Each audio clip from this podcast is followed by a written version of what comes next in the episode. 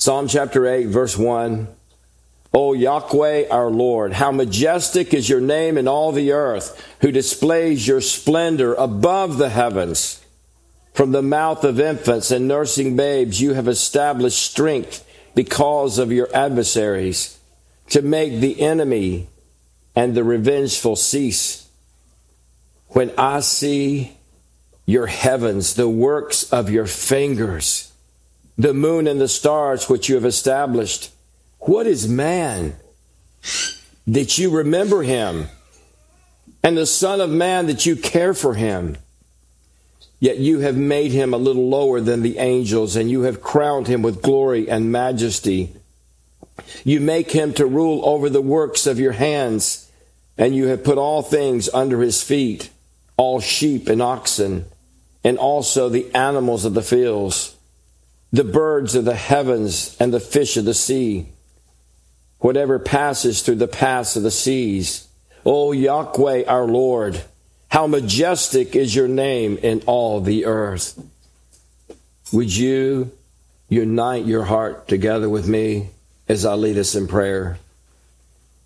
Father, you are indeed glorious. Your name is majestic, majestic in all the earth.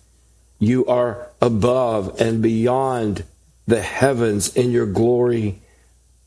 This world, your creation, cannot contain your majesty. It cannot reveal it in its fullness. God, I prayed that we would be challenged from your word this morning, that you would be glorified, that we would be united in this truth, and that souls would be saved. We pray in Jesus' name. Amen. Now, after reading Psalm 8, I want us to actually begin in another passage, an associated text in Psalm 93 1. And that will be on the screen. And it is again in the LSB. Yahweh reigns. He is clothed with majesty. Yahweh has clothed and girded himself with strength. Indeed, the world is established. It will not be shaken. Your throne is established from of old. You are from everlasting. In 1981, Michael W. Smith wrote a song that you're familiar with. How majestic is your name. Then in 1986, Jack Hayford wrote another well known song called Majesty, which became one of the most sung songs in modern church history. Both these songs are about the majesty of God.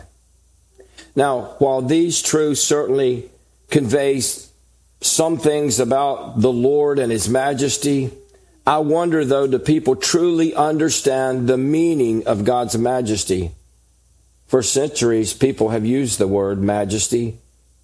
Kings and queens have been referred to as your majesty, referring to their greatness, their dignity.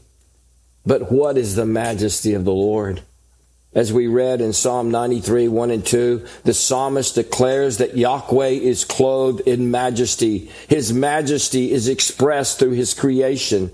His majesty is revealed in his powerful and eternal throne, so that he is majestic in all that he does and all that he is. But to understand the Lord's majesty, we must understand the name of the Lord because his name is majestic. And that's exactly where David begins in Psalm 8 with the name of the Lord.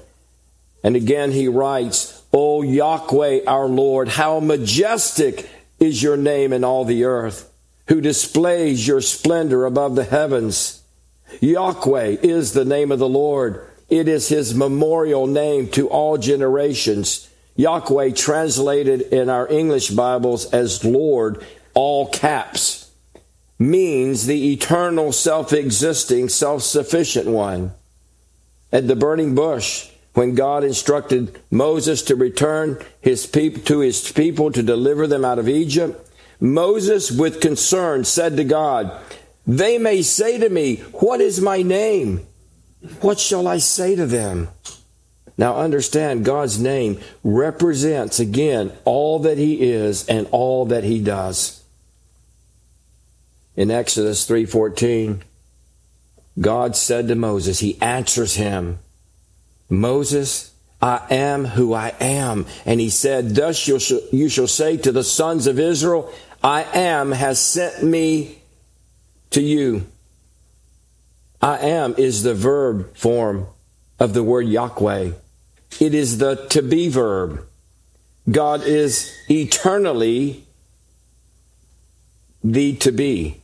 He eternally exists in and of himself. He always is. He is the I am. In verse 15, God continued to answer Moses. God furthermore said to Moses, Thus you shall say to the sons of Israel, The Lord, the God of your fathers, the God of Abraham, the God of Isaac, and the God of Jacob has sent me to you. This is my name forever, and this is my memorial name to all generations. Notice here, God uses the proper noun, Yahweh, the eternal, self-existing, self-sufficient one. God eternally exists and he needs absolutely nothing. Yahweh created all things by his word. He spoke all things into existence and all things are held together by the word of his power. Therefore, we are not like him. We are created. We are dependent creatures made from the dust of the earth so that my life, my breath, my very existence is dependent upon his power and will to sustain me. I am dependent upon the one who eternally is, who eternally exists and needs nothing self sufficient. God is not like us, is He? He eternally exists. He is eternally self sufficient. He needs nothing.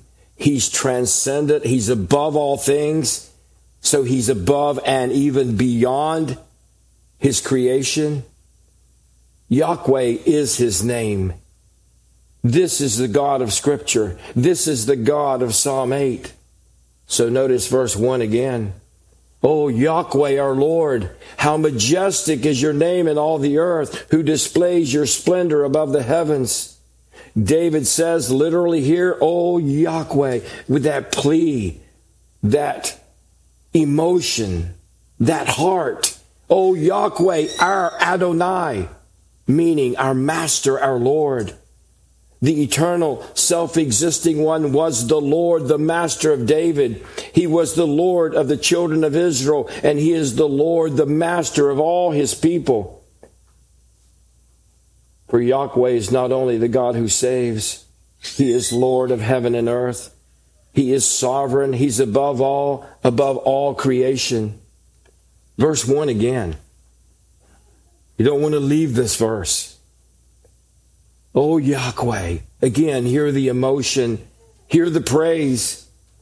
Oh, Yahweh, our Adonai, our Master. How majestic is your name in all the earth, who displays your splendor, your glory above the heavens. Of course, God's name represents his reputation. His reputation is summed up in his name. The reputation of the eternal, self existent one is displayed in creation, both in earth and in the heavens. Did not David proclaim in Psalm 19:1, "The heavens declare the glory of God, and the firmament shows his handiwork"? But as amazing as the heavens are, as described by modern day science, I strongly suspect, and this is just my thinking, I strongly suspect that the universe is far more amazing than we realize. I've seen so many photographs of stars, and to me, they not, look nothing like fiery balls. Each one is unique and colorful and amazing. They appear like lights set in rippling waters when you see them in photographs. Each one is glorious in its own way, each one the handiwork of our Creator. But here in Psalm 8, notice David portrays God's majestic splendor as being above or literally beyond the heavens. It's as if the whole creation is too small a theater for the presentation of the splendor of his name, too small to display all his name Yahweh represents. Too small to display his perfections, his nature, his character, his radiant glory. Creation is too limited to display his majesty. For the glory of God is infinitely above his handiwork. In verse 3, David will come back to God's creation. But in verse 2, David presents one of two contrasts. Contrast that displays the majesty of his name, that reveals his perfections. We would say his multifaceted, multicolored wisdom, his glorious majesty. The first contrast I actually got from MacArthur in his study notes of infants and infidels a contrast between infants and infidels. Now, notice verse 2. From the mouth of infants and nursing babes, you have established strength because of your adversaries to make the enemy and the revengeful cease. The words infants and nursing babes actually refers to infants and small children. The Hebrew for nursing babes is commonly used for young ones that are actually old enough to speak, even though it doesn't sound like it should be that way when you do a word study of that word. So Yahweh has established, or we could say ordained strength through the mouths of these little ones. And the enemies of the glory of God, the revengeful, are made to cease. What a contrast between little ones, between the weak, those who are dependent, those who are unknowing, uneducated, and the foolish, self sufficient, arrogant, yes, the enemies of God and his people. Here are those who are of the kingdom of darkness, who refuse to give God the glory, who refuse to worship his majestic name. Yet God promises to use little ones, young children, to, estra- to establish strength to receive praise in the face of his adversaries. John Gill wrote concerning the words to establish strength. He wrote these words, and I quote, by which is meant the gospel, the rod of Christ's strength, and the power of God unto salvation. And I would add to that, that brings forth praise. Now, I want you to notice this morning how Scripture interprets Scripture.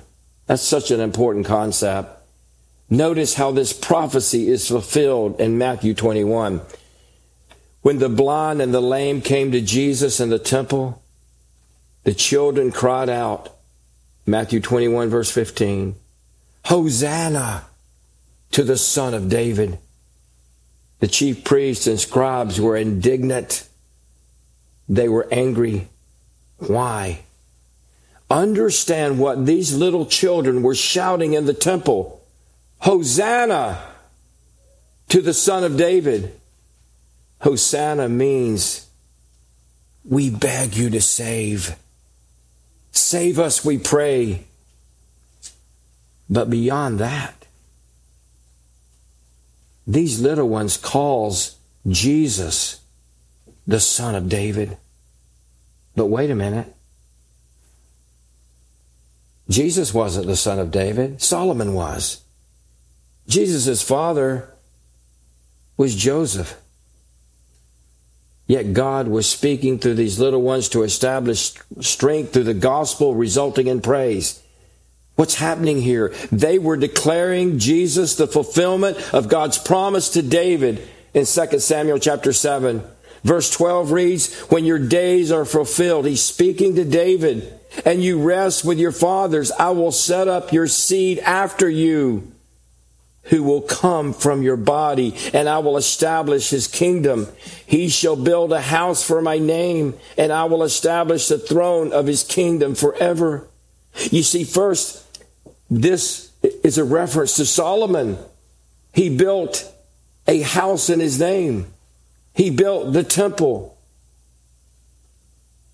He was given a kingdom, but not forever. This is fulfilled in the person of Jesus Christ. Now, these little ones in Matthew 21 were pleading for salvation. At the same time, they were declaring Jesus as the Messiah, the son of David, the descendant of David that would rule and reign on his throne forever and ever. In response to these little ones, the chief priest and the scribe said this in verse 16 Do you hear what these children are saying? They're speaking to Christ. Do you hear what these children are saying? What they're talking about? What they're saying about you? Jesus said to them, Yes, I hear them. But have you not read? Quote Psalm 8, verse 2 Out of the mouth of infants and nursing babes, you had prepared praise for yourself. This is a fulfillment of Psalm 8 2, what occurred that very day. And yes, Yahweh, the eternal self existing one, uses infants in the face of God's enemies to establish strength and to receive praise. In Matthew 11, Jesus prayed this I praise you, Father, Lord of heaven and earth, that you have hidden these things from the wise and the intelligent and have revealed them to infants. Yes, Father, for this way was pleasing in your sight. This is God's way. It's not man's way. God uses the weak things of the world to confound the wise that he might be glorified. God's name is praised by revealing truth to infants in this case. God's perfections are put on display by revealing to the young his glorious perfections, his majestic name, his gospel strength.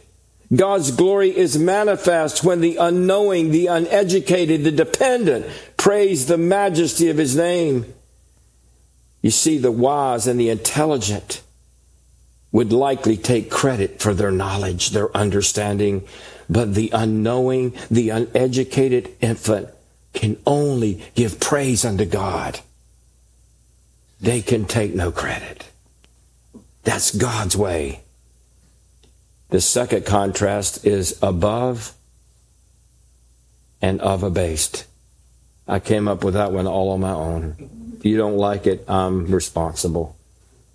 Verses 3 through 8. But let's begin in verses 3 and 4 and just work our way through this. David writes, When I see or I pay attention to your heavens, the work of your fingers, the moon and the stars which you have established. What is man that you remember him or are mindful of him? And the son of man, the son of Adam, Adam, that you care for him. David here is apparently observing the night sky, possibly when he's out keeping his father's sheep or remembering what he had seen. David knew the glory of the heavens without man made lights. They're amazing.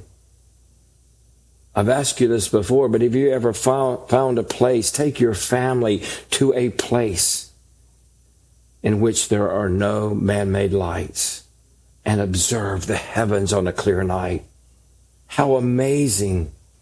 Yes, the heavens declare the glory of God and the firmament shows his handiwork. It manifests it. It's revealed through his creation. The heavenly bodies are glorious creations.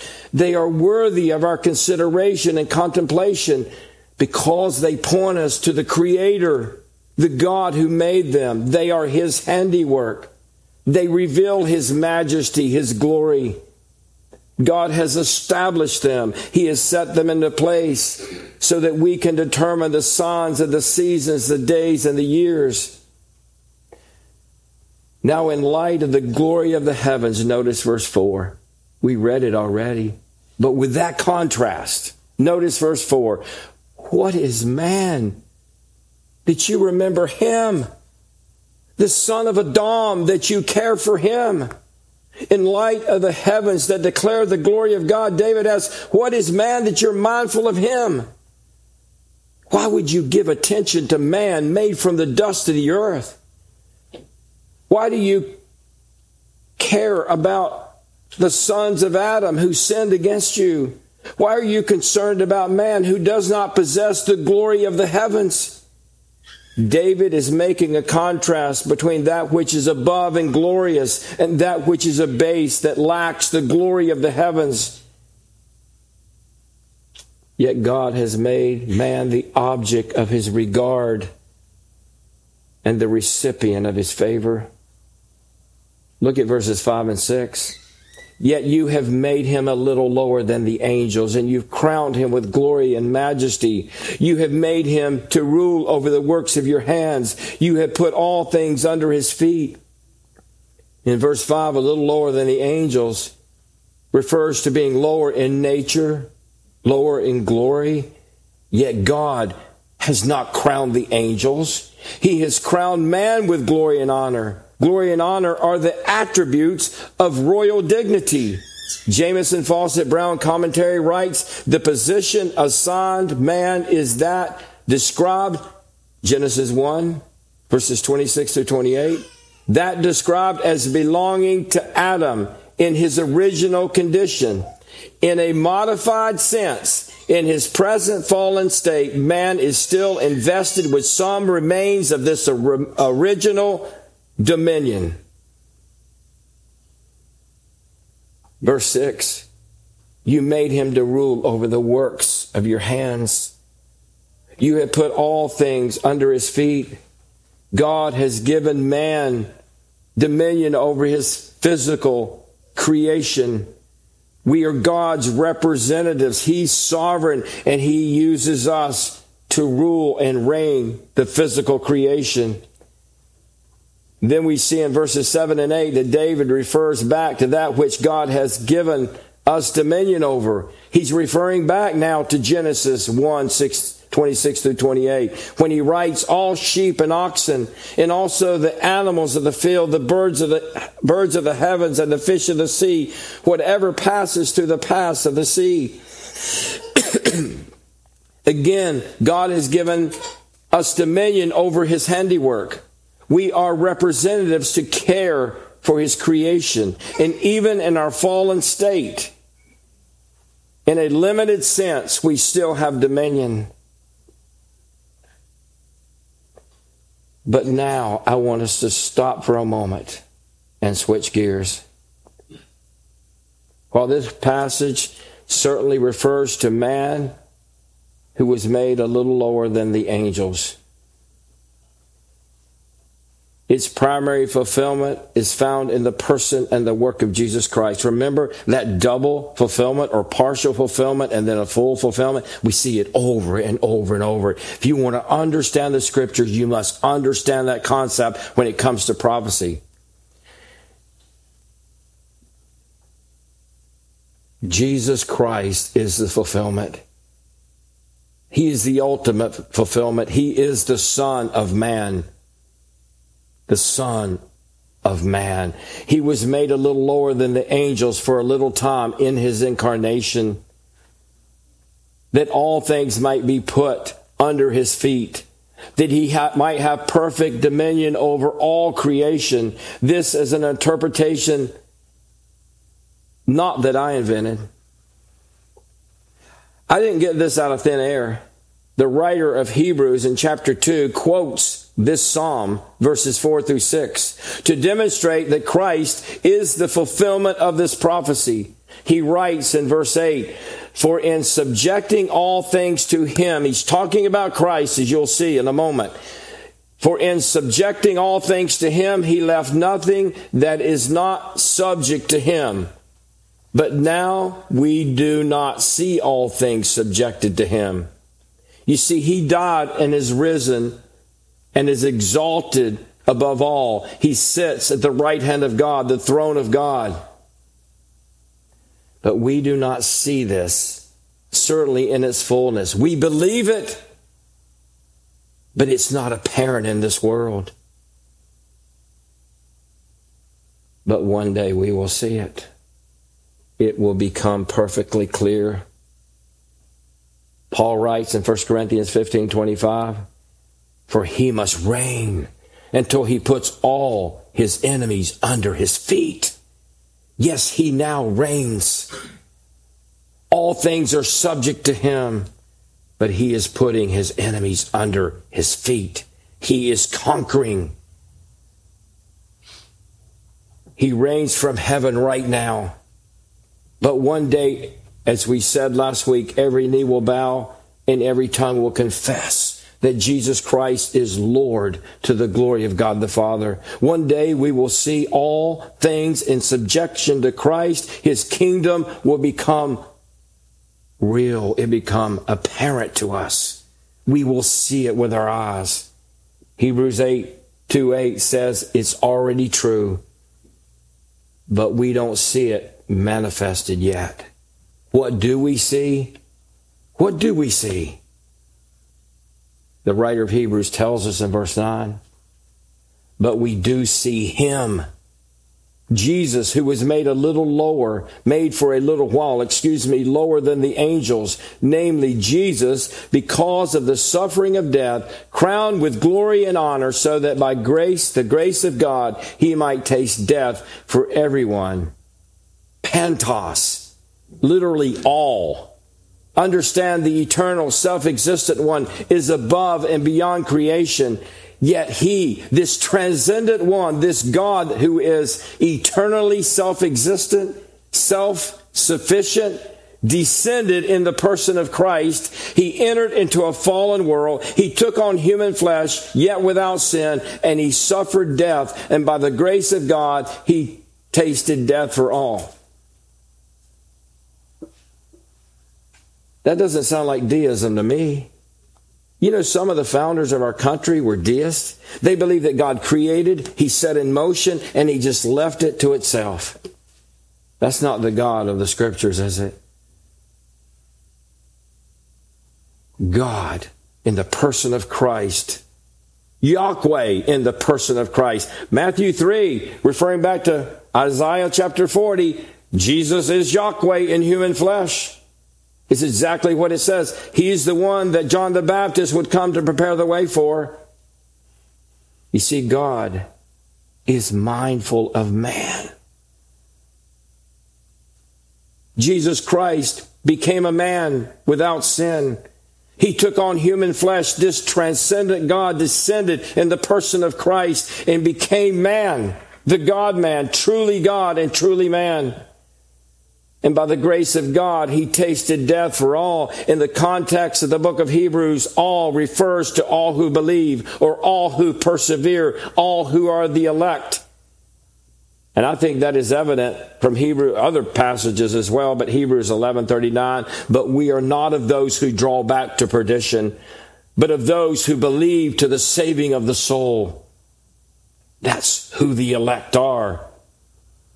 The psalmist ends with where we began back in verse 1, especially the first two phrases. He ends with praise and worship unto God.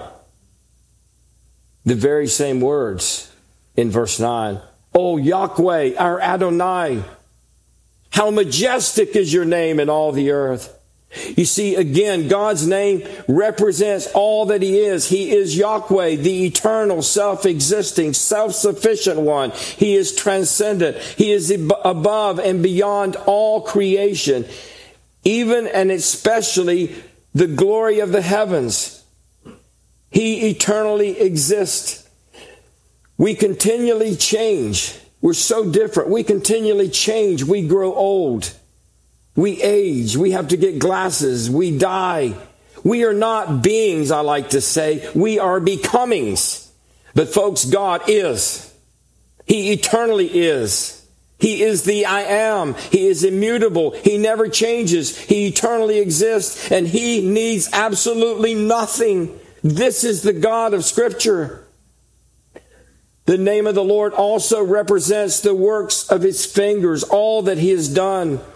He has created all things ex nihilo. Out of nothing, He spoke and it was. God said, Let there be light, and there was light. He has established all things, they're immovable. The heavens declare the glory of God. They are the works of his hand. We see his majesty, his glory in these two contrasts. God using the unlearned little ones to cease his enemies, to proclaim his glorious salvation. We see his glory in another contrast. We see his majesty in the contrast between God caring for lowly man when the heavens are far more glorious, making us a little lower than the angels. Yet God is mindful of us. He has crowned us with royal dignity, dignity, placing creation under our feet. But above all that, all that this psalm proclaims, we especially see the majesty of God, the glory of God, the wisdom of God in the incarnation of the Son of God, that God took on human flesh and dwelled among us the eternal, self existing one, the one that's transcendent above all things, in the person of Christ, was made lower than the angels for a little while. He came into this world and took on flesh, a body made from dirt.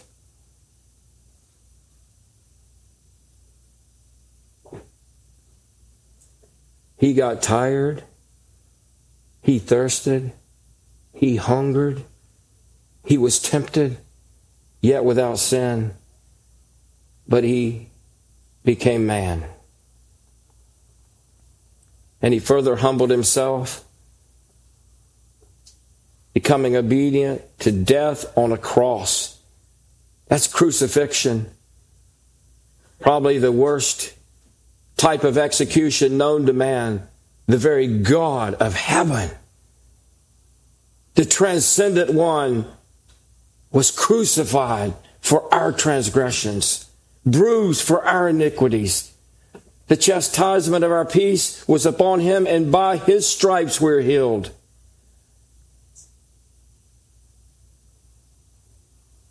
He rose from the dead but not just that, he rose victorious. And just as he rose, we are risen in Christ to walk in newness of life. But he also ascended back to heaven. He led captivity captive. He took those that he purchased with his own blood and he has brought us so that now we are seated with him in the heavenlies where he rules and he reigns, where he seated, seated at the right hand of his father. That's amazing. And one day we will be with him forever and ever. So we're left this morning with a call to faith, a call to believe the good news, the strength of God, the rod of salvation. You see, not only were we created lower than the angels, we have all sinned and fallen short of the glory of God. There is not one single person born into this world apart from Christ that is not in desperate need of salvation if you've never been born again. Not one person is born righteous in his sight. We're born with a sin nature. We're born in rebellion against God, following the evil one, following the course of this world. We're all born physically into a world of sin and death.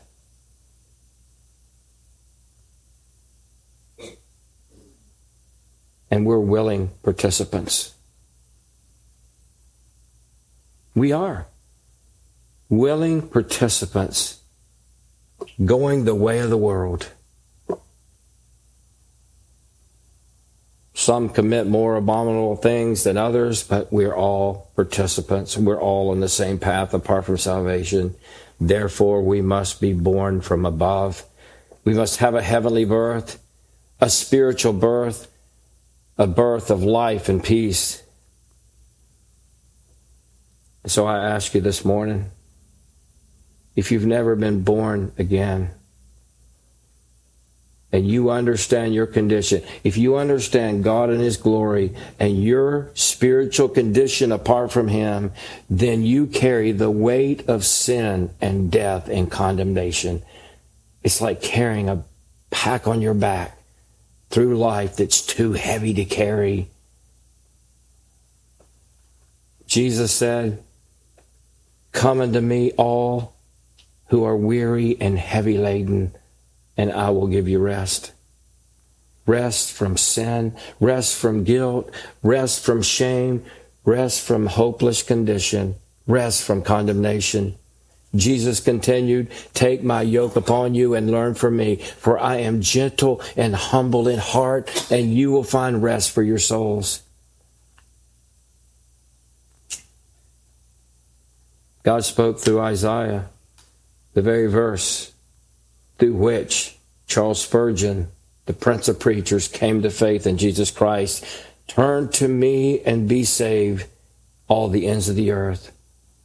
For I am God, and there is no other.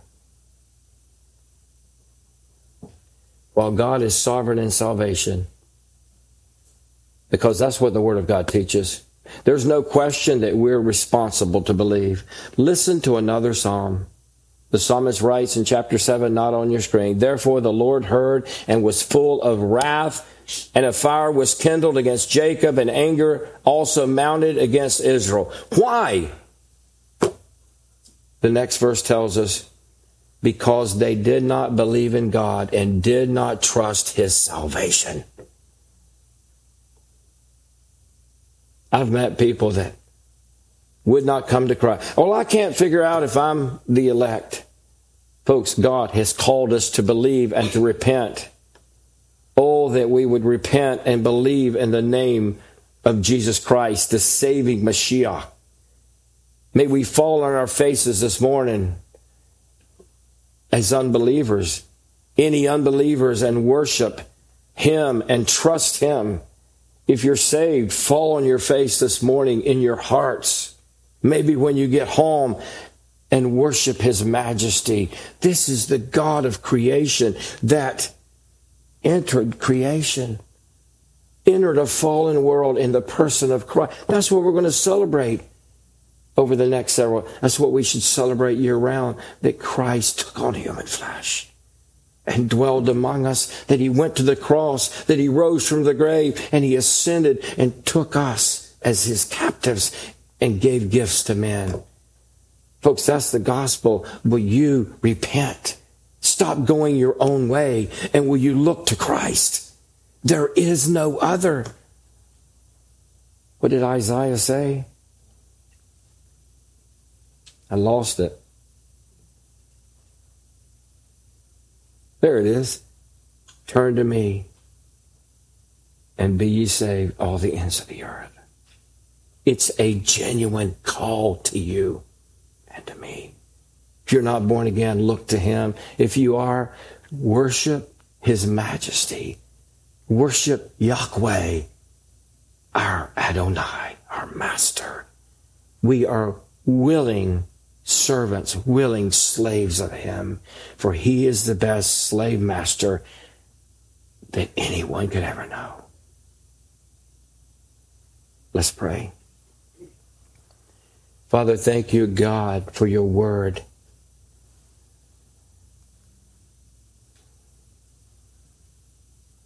Lord, every time I pick up a new passage that I have not preached from and I dig into it,